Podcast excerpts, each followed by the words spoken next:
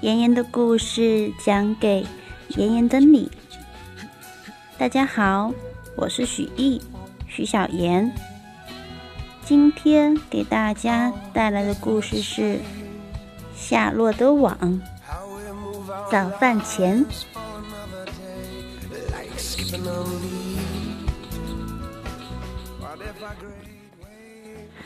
爸爸拿着那把斧子去哪儿？摆桌子吃早饭的时候，福恩问他妈妈：“去猪圈？”阿拉布尔太太回答说：“昨天夜里下小猪了。”我不明白，他干嘛要拿着斧子去？只有八岁的福恩又说：“这个嘛，他妈妈说，只有一只小猪是落脚猪。”它太小太弱，不会有出息，因此你爸爸拿定主意不要它，不要它！福恩一声尖叫：“你是说要杀掉它，只为了它比别的猪小？”阿拉布尔太太在桌子上放下奶油缸，别嚷嚷，福恩，他说。你爸爸是对的，那小猪反正活不了。福恩推开挡道的一把椅子，跑出去了。青草湿湿的，泥土散发着一股春天的气息。等到追上爸爸，福恩的帆布鞋都湿了。请不要杀他，他泪眼汪汪地说。这不公平！阿拉布尔先生停下了脚步。福恩，他温和地说：“你得学会控制自己。”控制自己！福恩叫道：“这是生死攸关的事，你还说什么控制自己？”泪珠滚滚滑落他的面颊。他一把抓住斧子，打算把它从爸爸手里抢下来。福恩，阿拉布尔先生说：“养小猪的事我比你懂，落脚猪麻烦大着呢。现在让开吧。”可是这不公平，福恩叫道：“小猪生下来小，他自己也没办法。”对不对？要是我生下来的时候很小很小，你也把我给杀了吗？阿拉布尔先生微笑了。当然不会。他说着，疼爱地低头看着女儿。不过这是两码事。女孩小是一回事，落脚猪小又是一回事。我看不出有什么两样，富恩回答说，仍旧抓住斧头不放。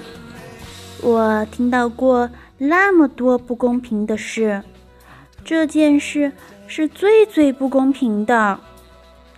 约翰·阿拉布尔先生脸上掠过一种古怪的神情，他自己好像也要哭了。好吧，好吧。他说：“你先回去，我回家的时候把这落脚猪带回来，让你用奶瓶喂它奶，像喂小宝宝似的。这下子你就会看到对付一只小猪有多么麻烦了。”半小时后，阿拉布尔先生回家来了。胳肢窝里正夹着一个纸箱。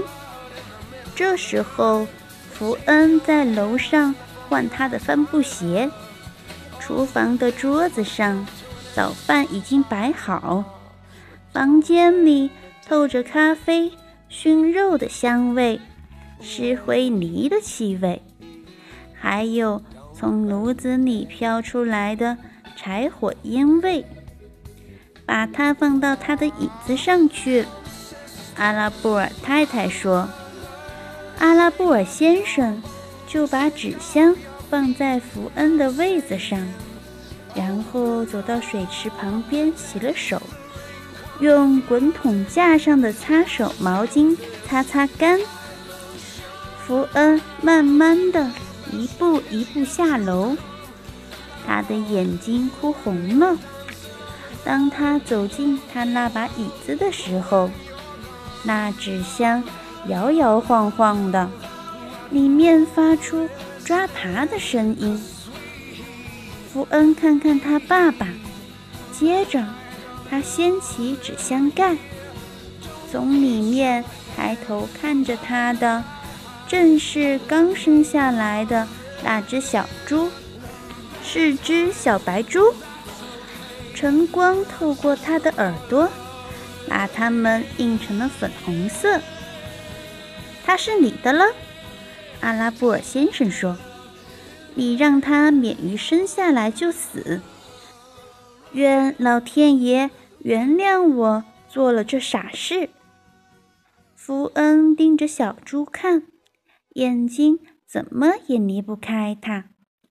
哦，他很轻很轻地说：“哦，瞧他，他棒极了。”他小心地盖上纸箱。他先亲亲爸爸，再亲亲妈妈，然后他又打开箱盖，把小猪抱出来，贴在脸蛋上。这时候，他哥哥艾弗里走进房间。艾弗里十岁，他全副武装，一只手握住一支气枪，一只手握住一把木头短刀。那是什么玩意儿？他问道。福恩得到什么了？他来了位吃早饭的客人。阿拉布尔太太说：“你去洗洗手、洗洗脸吧，艾弗里。让我看看他。”艾弗里放下枪说：“这么可怜的小东西也能叫做猪？它真是猪呱呱叫的样板，还没有一只白老鼠大。快去洗洗，来吃早饭，艾弗里。”他妈妈说：“还有半个钟头，校车就到。我也可以有只猪吗，爸爸？”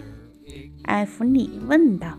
“不，我只把猪送给早起的人。”阿拉布尔先生说。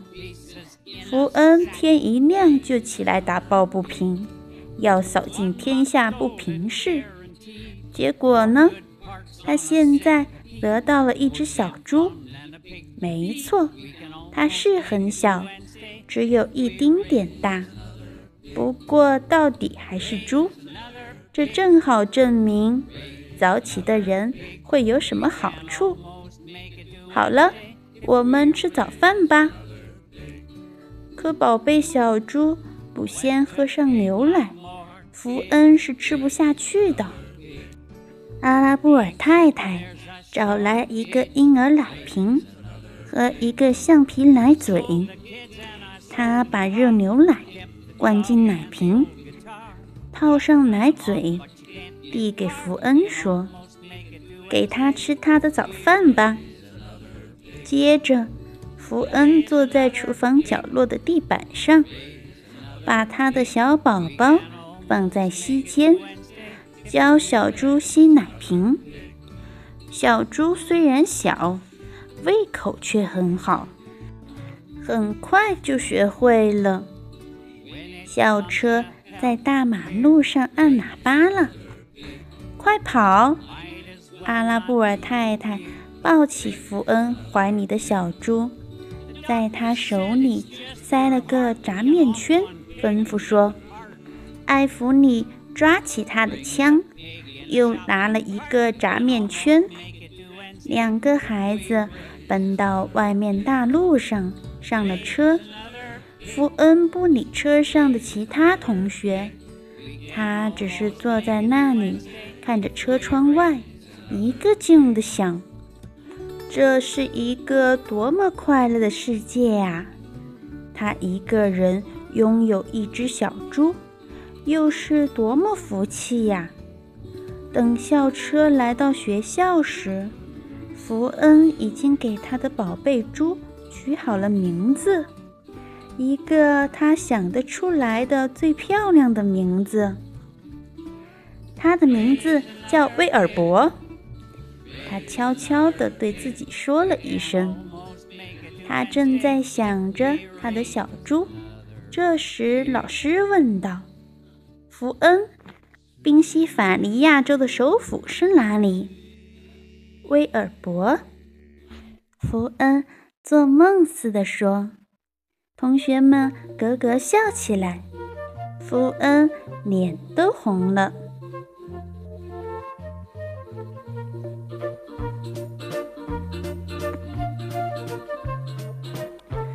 大家好，这里是小妍推荐的第二本故事书，讲述的是一只小猪和一只蜘蛛夏洛的故事。好心的姑娘福恩，从他爸爸阿拉布尔先生手里拯救了这只先天不足的小猪，并在他的好朋友夏洛的帮助下，走上了人生巅峰。从今天开始，将由夏洛的网陪伴着大家。